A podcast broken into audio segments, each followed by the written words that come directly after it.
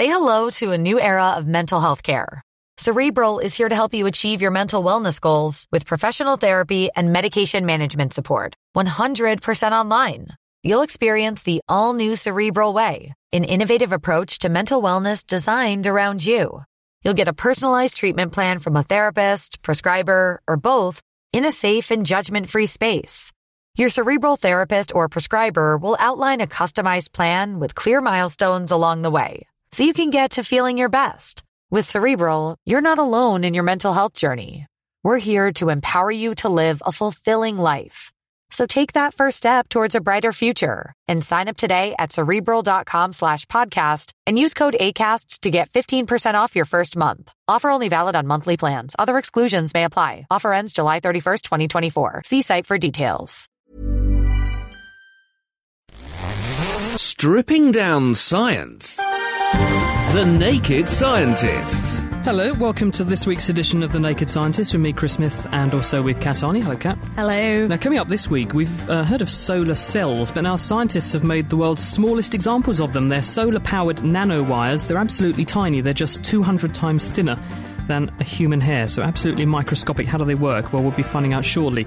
Also, we'll be hearing how researchers have used a chemically have used a chemical which is normally found in the brain to produce a glue that's so sticky that it'll even bind to Teflon. So, what can we do with it? And also, how scientists have discovered how the human body combats viruses, and in particular, hepatitis C. That's all on the way.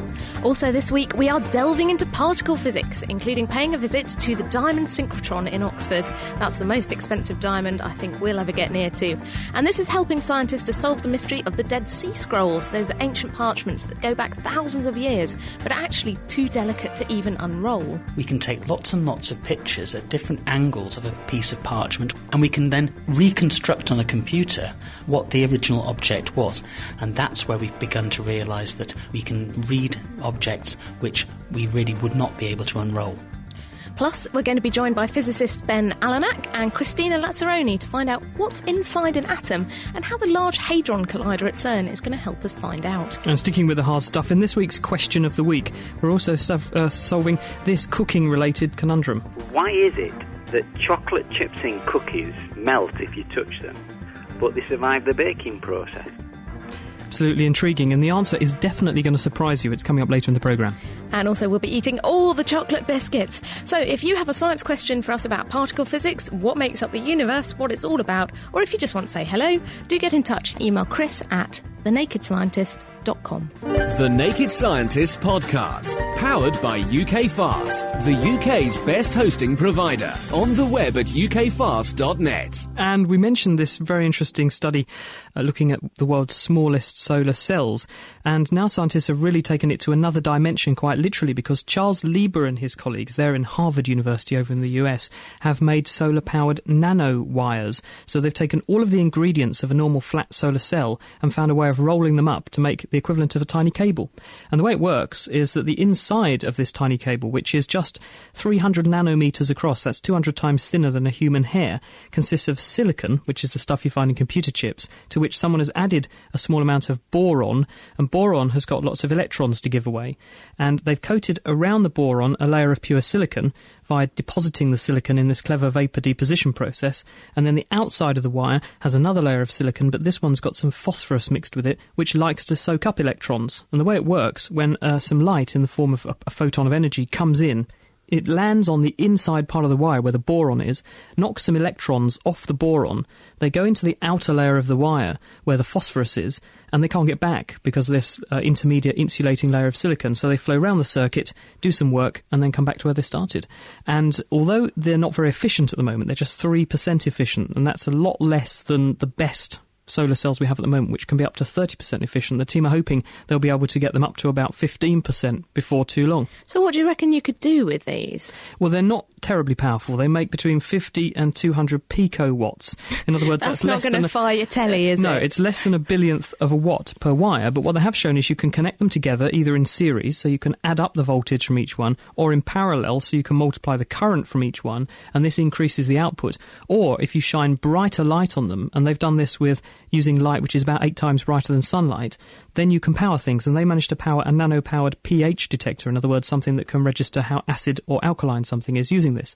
And so, as Charles Lieber says, this enables us to study a fundamentally different geometry for photovoltaic cells. We're no longer constrained and confined to the old way of doing it. You can start to make them in a new shape and therefore build things at a very, very small level, which light can power without having to have macro things to power it. That sounds absolutely genius. Uh, completely on the other end of the scale almost, uh, mussels. Mussels live in the sea. I like eating them. And as well as making a tasty meal, mussels have actually provided the inspiration for a new generation of polymers. Mussels can attach to virtually any surface, including things like Teflon, which is uh, allegedly completely non-stick.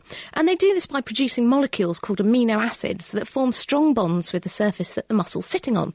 And one of these amino acids is dopamine, and that's a chemical that's usually used to send signals within our brains and brains of other animals. It's the brain's pleasure chemical, isn't it? Exactly. But mussels use it as a sticky chemical because they don't have brains, I guess they've got to do something with it. Anyway, writing in this week's edition of the journal Science, um, researchers led by Philip Messersmith have found have taken a tip from these clever bivalves, and they use dopamine to form thin films on surfaces like metals, glass, and ceramics. And the technique simply involves you dip your surface in a solution of dopamine at the same acidity level as seawater, and it spontaneously forms a thin polymer layer after a couple of hours. And then you can use this film to attach other chemicals and, and other molecules onto the your original surface. So, what sorts of things are they sticking to, and what can they stick with? Well, you can you actually um, use this for metal plating. You can stick metals onto plastic. So, for example, you could bin, build up a, a flexible plastic metal plated thing. So, you could use that for flexible electrical components. Um, or you can develop paints that don't pick up dirt because they're, they're non stick. And also, you can actually attract biological molecules with this dopamine coating. So, you could actually make medical implants that maybe kill bacteria or, uh, or release chemicals. It sounds really interesting because the concept of being able to electroplate uh, plastic and just make electrically conductive plastic in itself is amazing because Yeah. you can think of all of the things you could make at the moment. You have to use very complicated to work with materials to make conducting surfaces and Electric microchips and things. all sorts of well, well, yeah, PVC, That's what I conducting want. PVC. That, that would be good in Uh, book. electric trousers, yeah.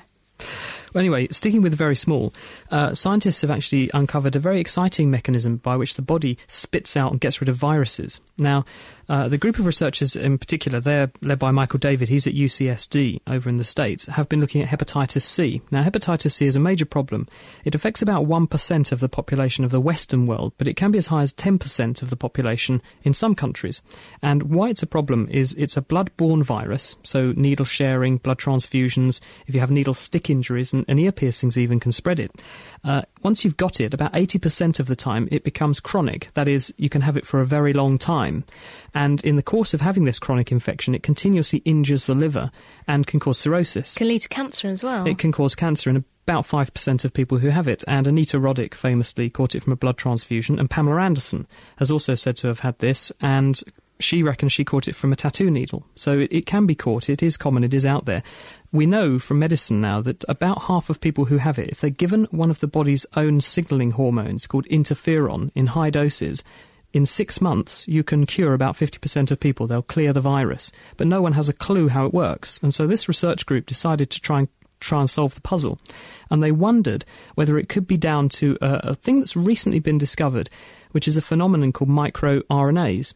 Now, inside each of our cells is obviously the DNA, which has got our genes written into it, but also in the cells is a small population of nucleic acids called microRNAs. And these are very short sequences of genetic material, and unlike DNA, which is two chains stuck together, these are just one single chain. And what they do is cruise around inside the cell, and if they come across another message, a genetic message which is the mirror image of theirs, they can lock onto it and inactivate it. So, what the researchers wondered was whether interferon switches on some of these microRNAs that then are complementary or inactivate hepatitis C. And they? So, well, that's what they did. They got some cells in the dish, put a lot of interferon onto the cells, and then looked which of their microRNAs were turned on. And they found about 30 microRNAs that had very high levels after they did this. And then when they compared the sequences, the genetic sequence of those microRNAs, with the genetic sequence of hepatitis C, eight of them were a, an exact match. So this suggests that what's happening in cells that have been uh, infected with hepatitis C in a person, when you give them interferon, it pushes up the levels of these things in their body, and this turns down the level of hepatitis C. And to prove that, they infected some cells with hepatitis C in a dish.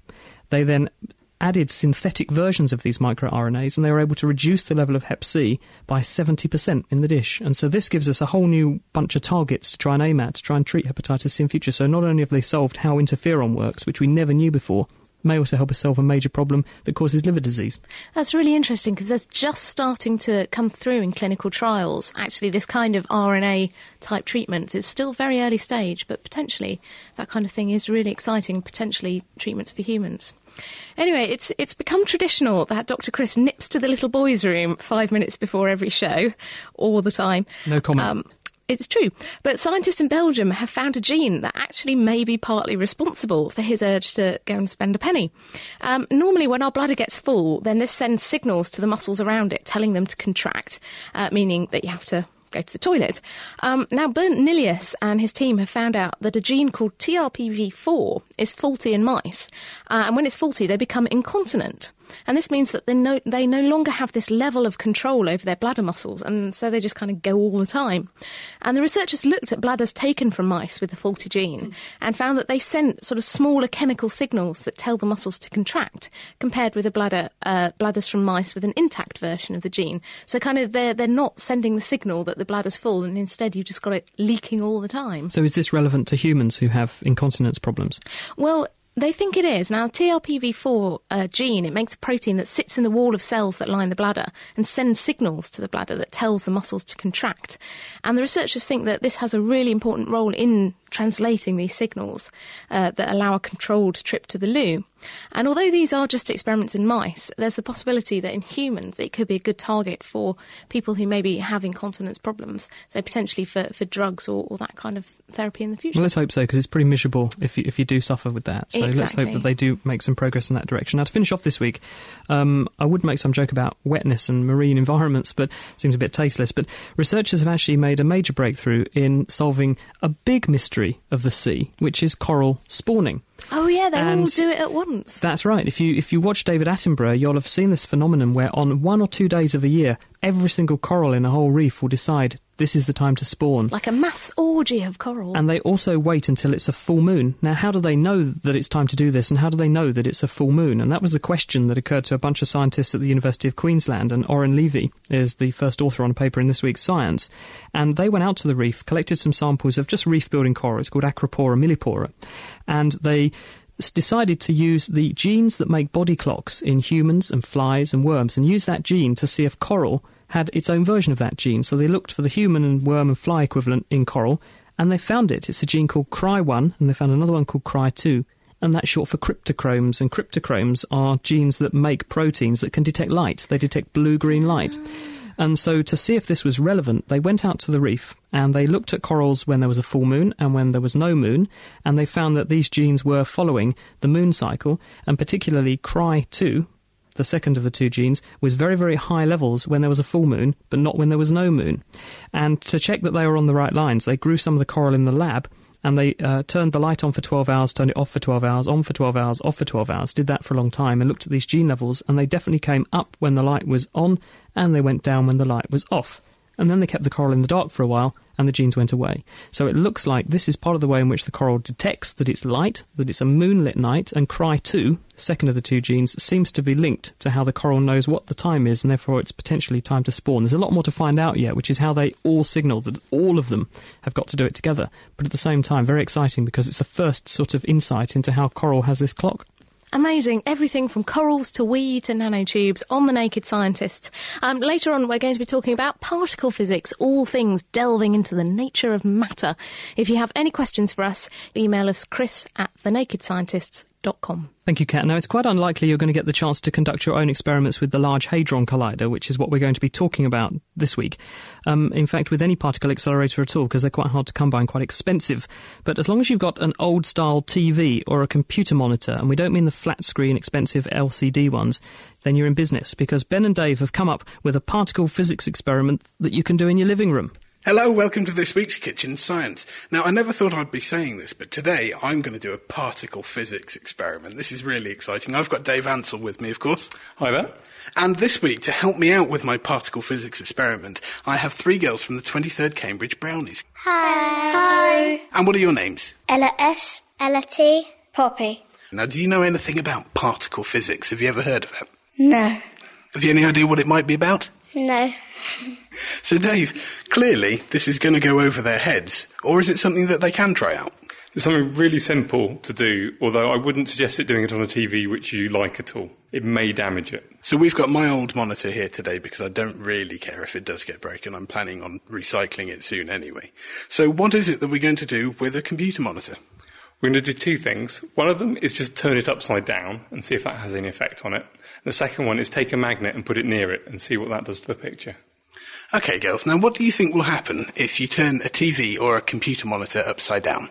It will go blurry and the picture will be upside down. Like if you watch a TV closely, there's sort of like green bits and red bits to make up the thing. I think it might go a bit like that. The picture will just stay as it is or it will go all fuzzy.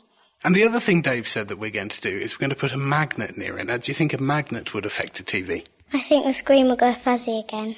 Okay, have another blurred screen, and what do you think will happen? I think it'll go all weird.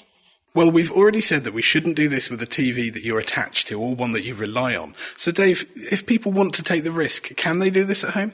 There's no particular reason not to. You'll need one of the old fashioned cathode ray tube TVs. These are the long, deep ones, not the modern flat screens, like a plasma or an LCD. So old fashioned TV, and it should be fine. So if you do have an old CRT style TV at home that you don't really care about too much, give this a try. Turn it upside down while it's on, see what happens, or wave a magnet at the screen and let us know if anything interesting happens. We'll catch up with you later on in the show to let you know what happens to my old monitor. And it is pretty cool, I promise you. This is The Naked Scientists with Chris and Kat. Thank you to Ben and Dave there. We'll be rejoining them later to find out exactly what happens. So if you want to do it, get your old television and uh, get a magnet, turn the TV on, and then have a little bit of a fun with the magnet near the screen. Uh, we've got an email in here from Dave Levick uh, from Australia, and he says, "Hi, Chris and team. Myself and my partner are currently on a year-long cycling tour around South America, and we download your podcast regularly and listen to it in our tents." Yes, I have to apologise to him for that because I, he sent Yes, me that earlier this May, year, Chris. and I lost it down the back of my cupboard, and um, I had intended to read it out. So I'm very sorry about that. But I hope you're enjoying your cycling tour, and uh, you've made it back to Australia or, or not so far. Um, also, we've had a question just in from Mark in Bletchley, and he wants to know: Do astronauts change their diet before they head off into space? Chris, what do you reckon? Well, we covered this on the Naked Scientists a couple of two or three months ago, uh, in a limited sense, and. In the early days, people did worry about astronauts' diets and going into space for various reasons. One is that if you have gut uh, flora, bacteria in your guts that make a lot of gas, and then you eat foods that they like breaking down and turning into gas, then there's a worry that you could end up making a lot of gas and that could be quite im- unpleasant inside your spacesuit.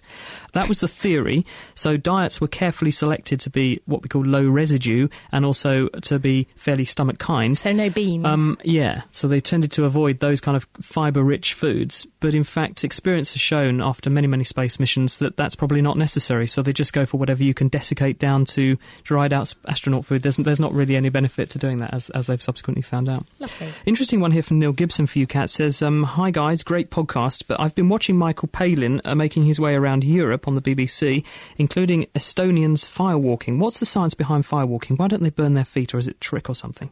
Well, there's no trick to it necessarily. Um, what it is is that it doesn't look. Ent- it's not entirely what it looks like. Um, basically, there's three Looks pretty components. hot to me, Kat. It does look hot, but there's three components to this. The first thing is is that when you're walking across fire, understandably, you do it a bit quickly. So you're actually minimising the time that any particular um, part of your body is in contact with the fire. This is the same reason that lizards scoot about in the desert on hot rocks. they the quicker they move, the less they're actually going to, to burn themselves. And there's two other things. Um, the fires are lit and then they're let to burn and sort of basically become barbecue. Um, but the top layer of that is ash. And ash is actually a pretty good insulator against the direct heat underneath. So you can feel the heat above it, but actually the, the burning heat won't get through so much. And also carbon is the component of the coals, and carbon's actually a very poor conductor of heat. So heat that's burning right at the bottom of the fire pit won't come up so much. So it's not as hot as it looks, and also you go across it very fast. One theory I heard was that because you're a bit nervous, in the same way you get sweaty hands when you're nervous, your feet sweat a bit, and you effectively surf across the coals on a cushion of steam, which also helps to, to keep the temperature down. Do you believe that? Yeah. I think that sounds plausible. Maybe we should get Dave to do it. It's kitchen science. we have another question for Chris. Um, and this is from David, uh, David Stock. And it's Chris. When a person has spinal damage that leads to paralysis and the loss of feeling, um, is is the loss of feeling that they get the reason for the paralysis, i.e., the brain can't feel your limb so you can't move it, or is it the other way around? What's it, going it on? can be both because the spinal cord isn't just a one way street. It's got information coming out of the brain down to what we call motor neurons. They're the motor nerves that supply your muscles, and at the same time, there's information coming in from the body, going up the spinal cord to your brain, telling your telling your brain where your body is in space, how fast different muscle groups are moving, and where they are, and whether the movement you've just made has been completed. So if you damage the spinal cord, you can damage just the sensory fibers, and that means you can't feel your body, but you could potentially still move. You can damage just the motor fibers, which means although you can feel your body, you can't make any movements. But more usually, because it's impossible to be that discrete and the spinal cord so specialized, when you make a, a lesion in the spinal cord, such as people who dive into swimming pools where it's too shallow and they impact on their neck, they break their neck and this severs the spinal cord and it disjoints all of the fibers coming up from the body, telling the brain what your body's doing, what it feels like, as well as the fibers coming down out of the brain that tell your muscles to move. So you neither can feel your body nor actually make it move. So very unpleasant. Doesn't sound nice at all. Anyway, you're the naked, uh, listening to the Naked Scientists, and uh, we're going to take your calls on particle physics and anything to do with the universe and structure of matter, because we have two absolutely fantastic guests coming into the studio. We have Ben Allanach and Christina Lazzeroni. So email Chris at thenakedscientists.com. The Naked Scientist Podcast, brought to you by thenakedscientist.com. It is The Naked Scientists with Dr. Chris and Dr. Kat, and we are going to be probing the origins of the universe and the structure of matter. What's inside atoms, that kind of thing, coming up in a moment on the programme.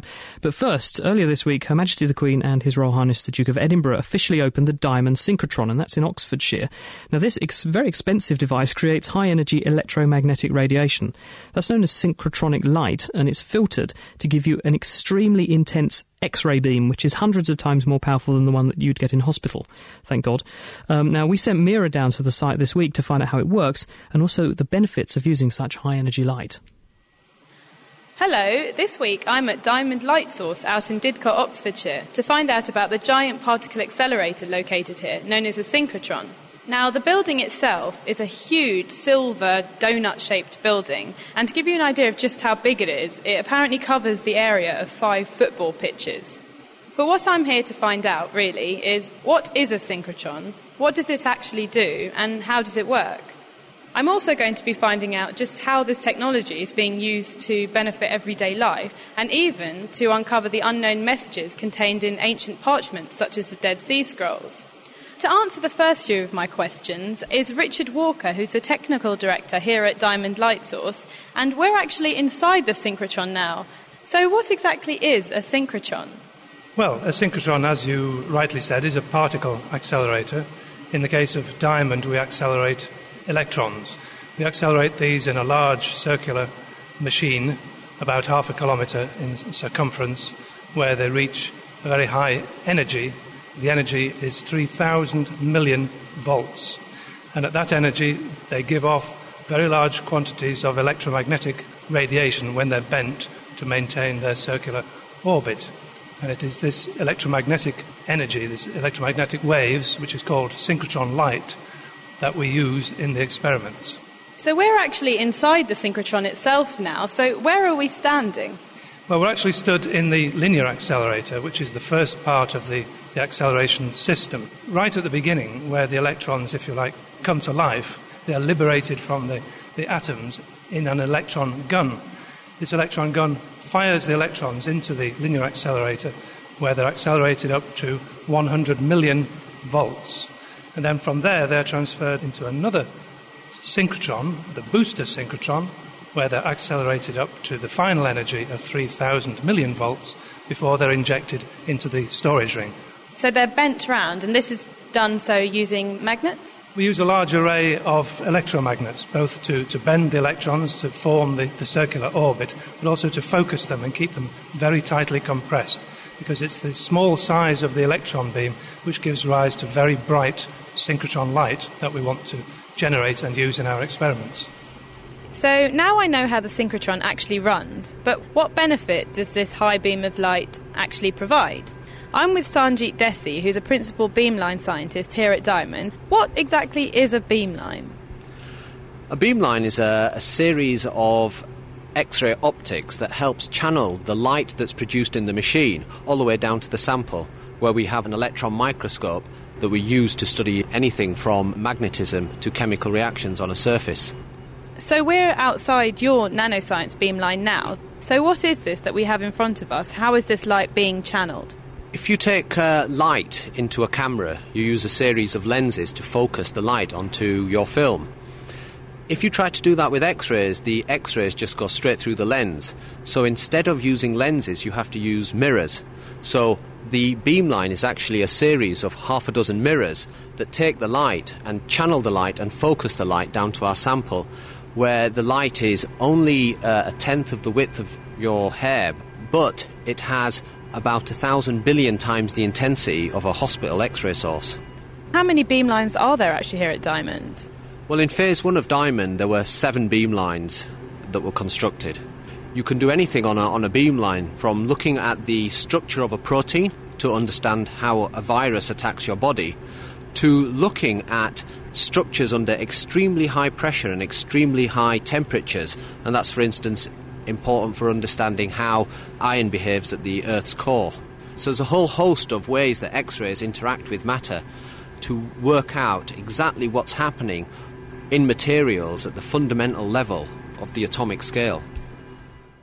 So, extremely variable fields of science are being explored using this synchrotron light. But it's not only science that's benefiting. Scientists are also trying to understand more about history Professor Tim Wess and his team at Cardiff University have been using synchrotron light to research the structure and text of ancient parchments, such as the Dead Sea Scrolls, potentially enabling them to read the scrolls without even having to unravel them. I've got Tim here with me now. Hello, Tim. Hello, Meera. What made you start working with ancient parchments? Well, what a lot of people don't know is that parchment's actually made out of skin, dried skin, and therefore that's made out of collagen. And I've been working using synchrotron radiation to understand the structure of collagen for about the last 20 years. What we've been trying to do is to see how intact the collagen is in a piece of parchment, because what happens to collagen is as it gets older, and the control mechanisms of repair are lost when we're looking at something which is no longer in an animal, we begin to see that the collagen deteriorates into gelatin. Collagen is really like a, a little rope like molecule, which really gives us strength in all of our tissues, our tendon, our bones, and our skin. And when it deteriorates into gelatin, usually in our body it's taken away and recycled. But in a document, like a a historical parchment document, the gelatin just sits there. It's lost its strength. It likes to take up water in the way that gelatin actually is a jelly, and therefore the parchment becomes very, very fragile, brittle, and very, very difficult to unfold and read and handle. So, how are you using synchrotron light to overcome this problem? Well, first of all, we can begin to detect, without hopefully damaging a piece of parchment, how intact it is. Using the synchrotron, we have a very fine beam of X rays we put through the parchment sample. The way that the X rays interact with the matter tell us about the state of the matter that's present. We get a very distinct signal of the way the X rays are scattered for collagen and a different one for gelatin. And we can begin to tell the difference between those two and then advise on what, the, what we call the collagen to gelatin ratio is in any of these samples. We have looked at the Dead Sea Scrolls here using the scattering to try to understand about the damage that's occurred to the Dead Sea Scrolls. Because what we're finding is that the caves that the different samples were coming from seems to have affected how stable they are and how they've managed to stay intact. When we find that a sample is possibly so damaged that we really think that it shouldn't be displayed or unfurled there's a second approach with the synchrotron that we can begin to use, which really relates to a process called tomography. If We pass an X ray beam through an object.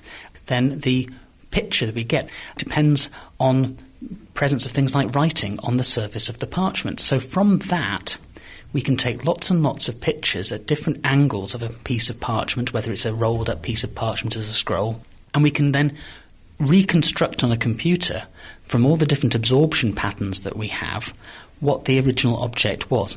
And that's where we've begun to realise that using the ink on parchment and the surface of a parchment, we can ro- read objects which we really would not be able to unroll. So there you have it irony at its best. This giant silver donut is enabling scientists to probe matter down to tiny atomic scales, and this extremely new technology is going to provide the answers to questions and beliefs that go back thousands of years. Mmm, donuts. I'm sure there's plenty of people out there who do want to know the actual contents of the Dead Sea Scrolls, but I, uh, I guess the next issue will be getting hold of them all. Uh, that was Meera Senthilingam reporting from the Diamond Light Source. That's the new synchrotron in South Oxfordshire, which was officially opened on Friday. And uh, this is, of course, The Naked Scientists with Dr. Chris and Dr. Kat. And we're looking at the origins of the universe, what's inside matter, what are atoms made of this week. We've got two wonderful guests with us. Uh, one of them is Ben Allanach. He is a theoretical physicist from the University of Cambridge. And we've also got Christina Lazzeroni. She's in Birmingham University. But let's kick off, first of all, by talking to Ben. So when we're talking about atoms, I think the ancient Greeks, going back sort of Democritus time, had a, a concept of the atom as this tiny particle which you, you link lots of them together and got something. But how do we actually know what's inside them? 100 years ago, um, Ernest Rutherford, down in the Cavendish lab here in, in Cambridge, he fired um, radioactive particles into atoms, and you can tell from that, you know, roughly speaking, what's going on inside. One in about every 8,000 got uh, of these particles came back at him, and he measured those with a Geiger counter and that uh, led him to completely throw away the model at the time, which was a plum pudding model of you know some sort of squishy stuff which was positive with little electrons dotted around it. What he realised was actually most of the atoms com- uh, is empty space with um, light electrons fly- flying around the outside, and inside there's a very small, hard, dense core called a nucleus. It's interesting you say about the empty space, Ben. I've, I've got a, an email here from Jack Dowd um, who says, Hi guys, I'm listening to you in Brooklyn, New York, and I, I like your program. Um, I've heard there's a huge, vast amount of empty space between the orbiting electrons and the nucleus of an atom, and I've been told that if all the empty space was taken away so that every single electron touched another electron and the nucleus, then the size of the world would theoretically be the size of a melon. Um, that could actually be uh, true. I'd have to do a calculation on the back of an envelope, envelope to be absolutely sure, but uh, it is a huge amount of space and the particles inside are tiny. But what are the actual particles that make up an atom? Yeah, so um, around the outside you have electrons. They're light, negatively charged, electrically charged um, particles, and inside you have the nucleus, which is made up of protons and, and neutrons. They're kind of heavier um, stuff that stick together quite well. And, and how big actually are these things? So an atom is roughly 10 to the minus 10 meters. So that's a tenth of a billionth of a, a meter across, and the tiny constituents in the middle are kind of um, almost a millionth million times smaller than that. So they're just unimaginably tiny, really. And the nucleus is positively charged because it's got the protons right. in it, and the electrons are negatively charged. That's now, I can right. understand why the electrons would be clung onto by the positive core of each atom, the, the nucleus, but why is it that all those protons with that big positive charge can, can be stuffed together and they stay there? They don't all fly apart? Uh, there is a, an additional force keeping them together. That's called the strong nuclear force, which is, um, I, I mean, they're in there, they're stuck in there with neutrons as well, and this thing kind of just sticks them together, basically. And and so how do we actually work out what the different atoms are? Because if I've got an atom of say oxygen which I'm breathing, how is that different from an atom of say the carbon that I'm burning to make the energy in my body? Yeah, well, you can you can weigh that. I mean, through indirect means, you can weigh them, and um, you you can work it out through chemical reactions and so on. Um, you know, to work out how many of the different atoms make up, you know, uh, make different substances up. And delving a bit more deeper into the structure of matter, I mean, you hear about things like quarks and neutrinos and all these kind of things. How do they fit in, and how do we know that they're there? Well, as far as we know, they're the smallest bits uh, of matter. So if we go deeper into the nucleus, for instance, every proton and neutron is made up of three smaller particles, and they're uh, they're quarks actually, and they're stuck together with this strong uh, nuclear force. So by breaking up protons, you can actually detect these things indirectly. This is where like particle accelerators come in. That's right, yeah. So Rutherford's initial experiments with the radioactive atom are now being doing at much being done at much higher energies um, in order to delve deeper and deeper into the proton, for instance. So tell us a bit more about what you're doing. I, I sort of understand it as you do the maths that then the particle accelerator people try and work out if it's right or not. Um, yeah, that's that's uh, it's a bit it gets a bit blurred around the edges, and uh, we both do bits of each other's jobs. But that's right. I, I do a lot of theory. Uh, there's a lot of sums. Uh, I try and work out models of the early universe to explain facts about the universe that that we see today, and then most importantly to um, work out ways of testing these these theories by looking at the data coming out of the experiments. So this is working out what you should see if you smash two particles together. If the theory is right, yeah. But why do you want to smash things together? How, how does that actually help? Um, well, it's the only way because we, you can't actually see with a naked eye or even with a microscope. You can't see these particles; they're much too small. So the only way to probe them at all is to have something very high energy that that breaks them apart, and uh, you can see what they decay into. For instance, you can you can get a picture of what happens after those collisions, and that's the only way really you have of probing them. And what's new about the Large Hadron Collider? Because Oh, it's- it's- what have we done in the past, and how does this differ? Yeah, so um, plenty of uh, different collisions have been happening in the past, and basically the energy gets higher and higher and higher every time. And um, with you know through Einstein's equation E equals mc squared, if you've got more energy, you can make heavier particles. So particles that are previously undiscovered, when you pass an, a certain energy threshold, all of a sudden you'll be able to produce them, and that's what's hoped, particularly for the Higgs boson, which is a hypothetical particle that's uh, you know hopes will show up there. So up until now, people have been slamming things together the same way as they will, will do in the LHC, but now they're going to be able to do it even more powerfully. Yeah, basically that's right. I mean, the, the technology's come on a, a lot, and uh, you know that's why they're able now to do such um, high energy collisions. But th- but yeah, that's right. Where's this going to stop? I mean, if we, we've got this new, exciting, huge particle um, accelerator, what if you do some sums or find some evidence that means you have to build an even bigger one to get even higher energies? Do you think that the LHC will be the answer to everything? Um, not necessarily. Um, you might need to build. Uh, one more, actually. An And even bigger one. Yeah, well, it, w- it w- won't necessarily be bigger, but uh, Size it of would Belgium. be straight. Don't these things consume energy on the scale of a national grid just for this one experiment? It's not not as not as much as that actually, but um, it is a lot of power. I mean, it's uh, you know 100 megawatts or so. So uh, you know, it's a Well, significant. that's about 20 percent of a of a reasonable nuclear power Yeah. station. So that's quite a lot, isn't it? Yeah, it's a lot of power, you know, and uh, so you know you have to weigh up the co- the cost of these things and decide whether the science you're going to get out of them is actually worth the cost. And it was decided, and I think rightly, that for the LHC the answer to that question is yes. And uh, you know it'll be that that decides whether the next one's built. Thanks, Ben. That's Ben Allanach. In just a second, we're going to talk to Christina Lazzeroni, and she's going to tell us how we're detecting some of those particles that are produced during these big collisions. And if you have any questions for them, email them. Chris at thenakedscientist.com. Sorting out the sparks from the quarks. The Naked Scientists. For more information, get online at nakedscientists.com. This is The Naked Scientist with Dr. Chris and with Dr. Kat, and we're talking particle physicists, of particle physics rather than particle physicists. Christina Lazzeroni is from Birmingham University. Hello, Christina. Hello. Now, we've heard from Ben about some of these collisions and the huge energies that are going to be produced, and presumably from those collisions there are particles produced or evidence that particles get produced so we can try and understand what's inside atoms. So what are you actually looking for in your experiments? So that, that's right. The, uh, we, we try to, to collide together two, in this precise case for the Large Hadron Collider, is two protons together, um, accelerated at about the speed of light. And the fact that they have this huge energy will make possible to produce heavy particles and particles that were never seen otherwise at the very beginning, the origin of the universe.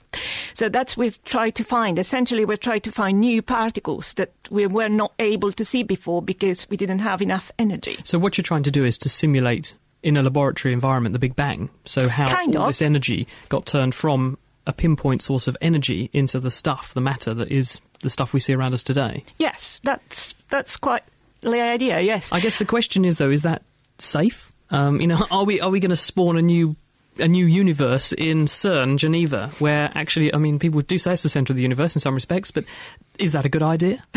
yes, it is actually a very good idea. Um, and no, we are not destroying the entire universe.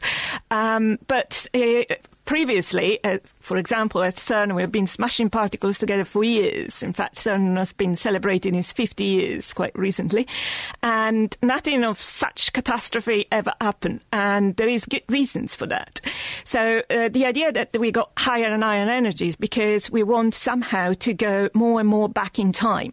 So we want to see the particles that were produced more back and back in time. But that doesn't mean that it's dangerous because this particle lives so shortly and they're not dangerous in itself that there would be no harm for anybody. How can you ever know that you really have faithfully recreated what was going on at the Big Bang? Now that you probably okay. Let's let's be honest. We we would not recreate the exact condition of the Big Bang, but what we want to do is try to go uh, at the very similar condition as much as we can. That doesn't matter the perfect condition to try to understand how these particles were formed and the new particles that may come over, and try to build more complete pictures from that. So, theorising for a minute and sort of straying into Ben's territory. So, what do you think actually happened then? When the universe was first born, there was a lot of energy around. So, could you just talk us through what you think, on paper at least, probably happened? Right. So, uh, yes, all uh, at the very beginning, uh, we think that there was a new state of matter, which uh, called um, quark gluon plasma, which in fact is one of the main topic of one of the experiments at LHC. So, uh, you know that in quarks, uh, quarks are confined in protons and neutrons. So, in fact, we never see quarks free so far. We see protons and neutrons, but not the quarks.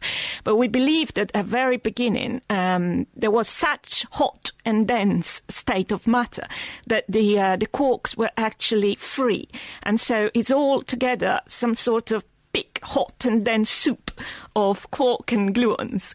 So then from there the uh, the thing started to uh, freeze out and there are models uh, that has to be somehow this this kind of sort of studies that we do with gases and with liquid, you know, sort of thing. And so it frees out, and at some point, uh, somehow matters or atoms, as we, we now believe they're formed, and also light is is released and go out forever, and that is what we, we observe. Then from atoms we've got bigger objects and so on. So when you design an experiment for the LHC, as it will be next year when it switches on, we hope in mm-hmm. CERN, we hope. Yes. Um, what's going to be happening is a stream of protons is going to be whipping round this circle at a 27 kilometres long at nearly the speed of light, yep. tremendously high energy, and that beam will then be brought into collision course with a second beam going the other way. Yes. The two will right. then cannon into each other at a point that presumably you know where that collision will happen. So, what are you looking for? So, um, at that point, in fact, there's going to be four places of collisions along along the ring, and at that point, we we place in these collisions point somehow of huge cameras that take uh, almost sort of photographic pictures of what's going on. So then from these pictures, you try to use some sort of forensic science to go back and see from the traces that they left in the detector what was actually happened in the first collision. That doesn't sound too complicated. Um, the price tag has been huge. Um, how long are you going to have to do this for to, to see the kind of evidence that you need to say now we know what's going on? Well, it actually depends on particular what uh, people are looking for.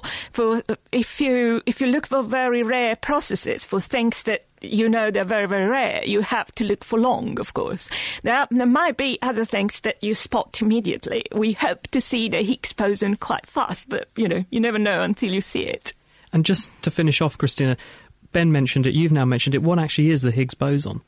Right. So the, the Higgs boson is uh, supposed to be the thing that gives uh, everybody mass. So it's somehow, um, well, uh, we could imagine like a sort of gelatin and fill up the space.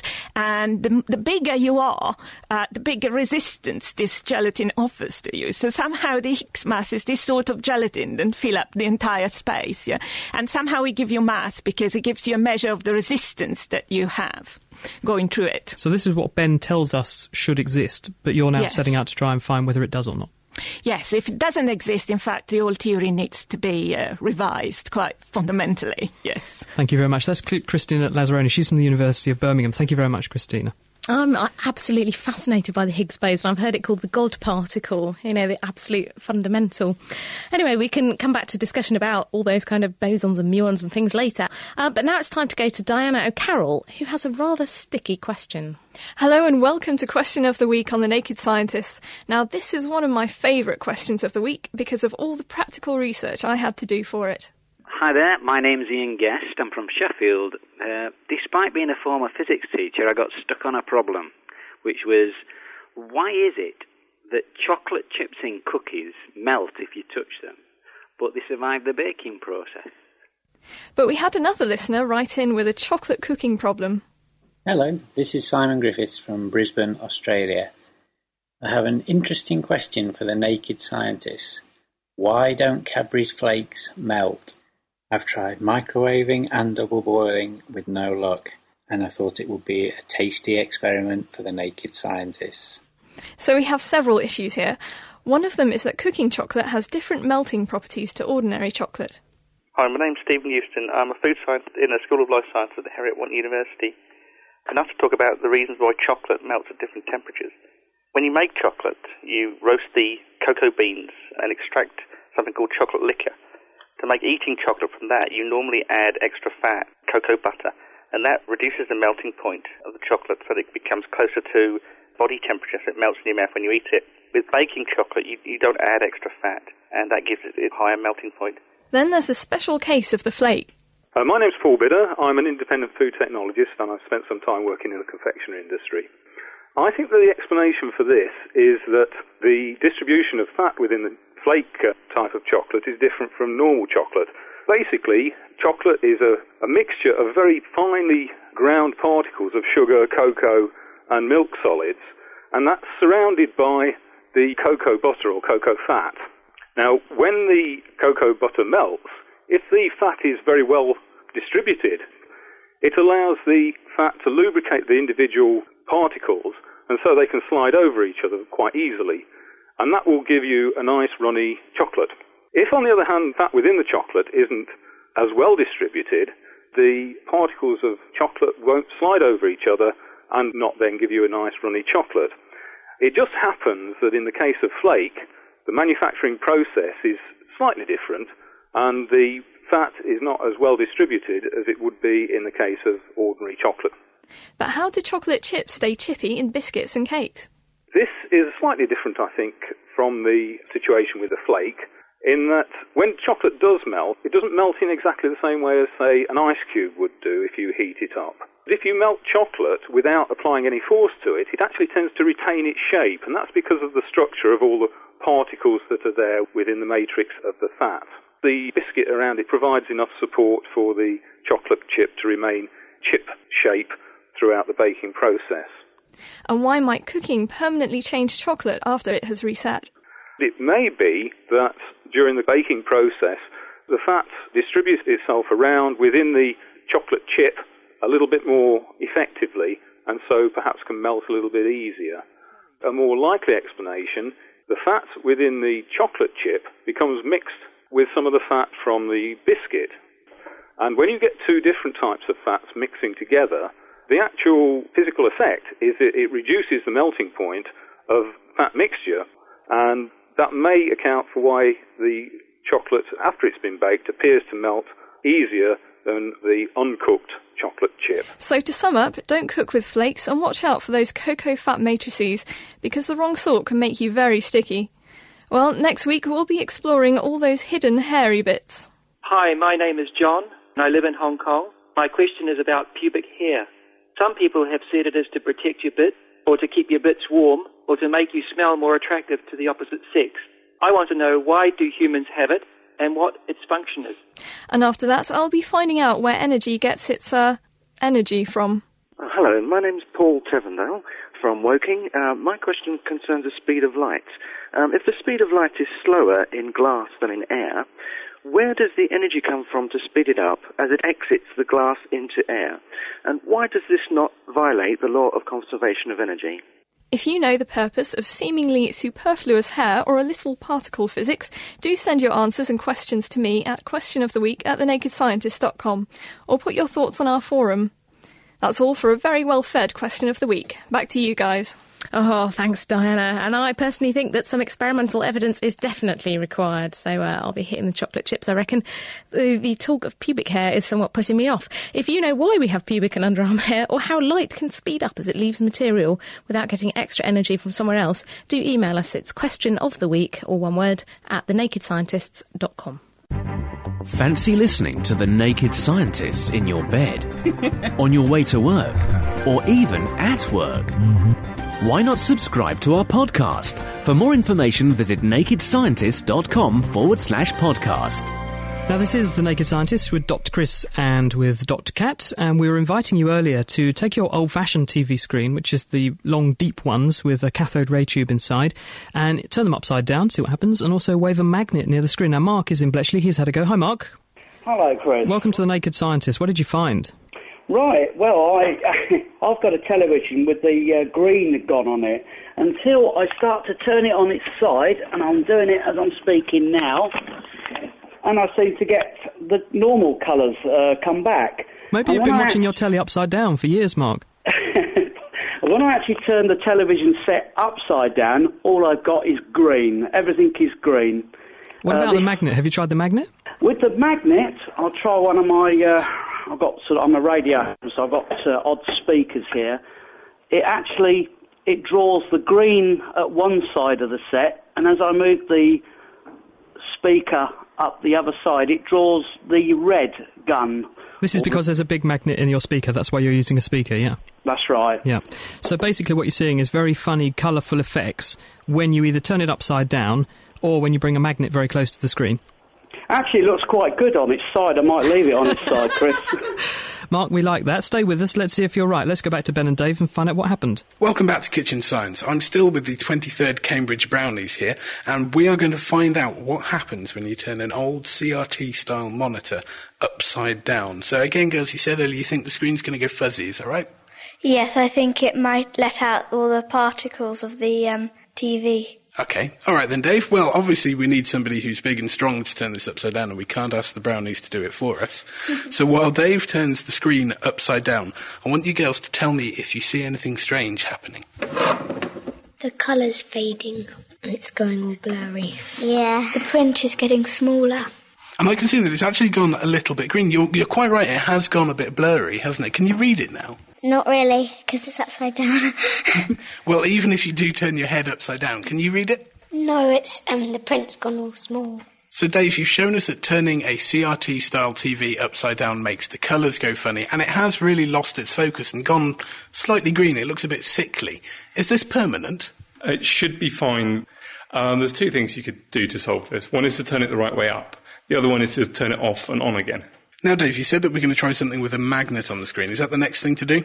Yeah, that's the plan. This is the one which might do some damage to the television, so only do this on an old TV. So, Poppy, here's a very strong magnet. What I want you to do is put it near the screen and see what happens. The colour seems to fade, and it seems to make sort of a little sort of flowery sort of colour with all these, like a nice little pattern. It looks like a rainbow and it's going all wonky. It looks like one of those kaleidoscopes when you turn it. That really is actually quite beautiful, although I don't think I'd like it then I was trying to work. It seems to have twisted the image on the screen a little bit as well. Dave, what is actually happening here? Well, to understand this, you've got to understand how a TV works. Now, at the back of the TV, there's a series of things called electron guns. These fire electrons towards the front screen of your TV. These beams of electrons then scan across the TV in a series of lines, building up a picture. But I've never seen my TV appearing like from the top corner and scanning across in lines.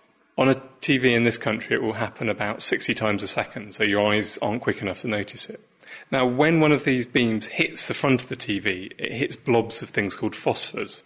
When they get hit by the electrons, they get given lots of energy and they give off light. There's different kinds of phosphors for different colours, one for red, one for green, and one for blue. Oh, right. And so because they're tiny, again, a bit like it scans so quickly I see one picture, they're so tiny that instead of seeing lots of blobs, I see the one colour. Yeah, that's right. So why does pointing a magnet at the screen make the colours go all funny?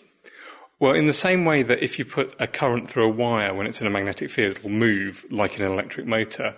If you put a magnetic field near some moving electrons, which is an electric current, it will get bent. And that's actually how the scanning is done in the first place, with a series of electromagnets at the back of the TV. So the electromagnets at the back of the screen bend this beam of electrons to make sure that they hit exactly the right place on the front of the screen. Yes, and if you add another ma- magnetic field from your magnet, you can then bend them into the wrong place. So quite often the electrons will hit the wrong phosphate and it'll go the wrong colour. So our magnet just stops them from hitting their target. Yes. But what's that got to do with turning the TV upside down? How come that made such a difference? Because the Earth has a magnetic field, which is why compasses work. The TV is sitting in a magnetic field to start with. So if you turn it upside down, that magnetic field is pointing in a different direction. So it deflects them a little tiny bit and the colours go wrong. So when we first turn on our TV, it sets it up for the Earth's magnetic field and takes that into account when it aims the electrons. But why did it seem to fix itself when I turned my TV back on? Inside the TV, there's things called degaussing coils. When it turns on, the TV puts a very strong current backwards and forwards through these coils. This removes any magnetization in the TV and sets it up perfectly for the way the magnetic field is at the moment. Seeing as you lot were playing with magnets on my screen, does it look like it used to look now? No, it, it looks sort of more wavy. Are there any patches where the colour has changed? Um, in the corners mostly, there's kind of colours like where there shouldn't be. Do you think we'll be able to fix this by turning it off and on again? It's worth a try. okay, then, well, would somebody like to switch it off? And LRS, do you want to turn it back on again? It's worked because the colours come back. Yes, they have mostly, but there's one bit of highlighted sort of bit. Right, okay, I see. So is it possible that we have done permanent damage to my monitor, Dave? It's conceivable, but with any luck, turning it on and off a couple more times will fix it for you, Ben. So this would be why people shouldn't try it at home with a TV that they care about? Yes. So how do you feel about the fact that today you've been doing a similar experiment to some of the top scientists in the world? I feel like I'm a scientist. Fantastic. And with Kitchen Science, of course, anyone can be a scientist in their own home. So that's all we have for this week. We'll be back with more experiments next week. Goodbye. Thank you very much, guys. Absolutely fantastic. You can find out more fabulous experiments and explanations for why they work on our website at nakedscientist.com forward slash kitchen science. And uh, well done, Matt, uh, Mark in Bletchley. Well done. That's Uh, okay. You, were- you were absolutely right Great. in your, in your observations. Thank you very much for taking part. Okay, Chris, all the best. Thank you. It was great to have you on the show. Cheers. And now it's time to wrap up with some particle physics questions. We have a question from David in Portland, Oregon, and uh, he wants to ask Christina. He's heard that scientists could potentially make black holes in the lab. Could we do this, and would it like destroy the universe? Yes, we actually we would like to make black holes. Uh, the Large Hadron Collider would be very interesting because there are few things we, lots of things we don't know about them, and we could study them. And no, they would not destroy the entire universe because they would be very, very localized, and they live for such a short time that would not destroy absolutely anything. They're entirely safe Why wouldn't they grow and get huge? because they will decay and die instantaneously like anything else. So they will not collapse and getting all the stuff. I'm glad you're so sure. How big's your insurance policy? Um, now, we quick, very quick question for you, Ben. Um, Charles in Buckton says, "Hi, unclothed ones. Could there exist white holes as a counterpart to black holes?" Uh, they're a theoretical possibility, as you, you can find out from solving Einstein's equations. But if you actually look into them, uh, you can't really see how they would form. They're, they seem to be uh, unstable. They're like black holes, but stuff comes out of them rather than the other way around. Which So is they're the sort of reverse. Yeah, so would the stuff that ki- came out be antimatter? Because in our universe, all the stuff we can see is matter. It would be it would be any matter uh, and antimatter. I mean, uh, and light would come out. But I mean, uh, they're unstable, so I don't think they can uh, form. Well, there you have it. Let's, let's hope he's absolutely right. Well, that's kind of it for us for this week. So thank you very much for lending us your ears and lending us your time. It's been great to, to have you here and joining in on the programme.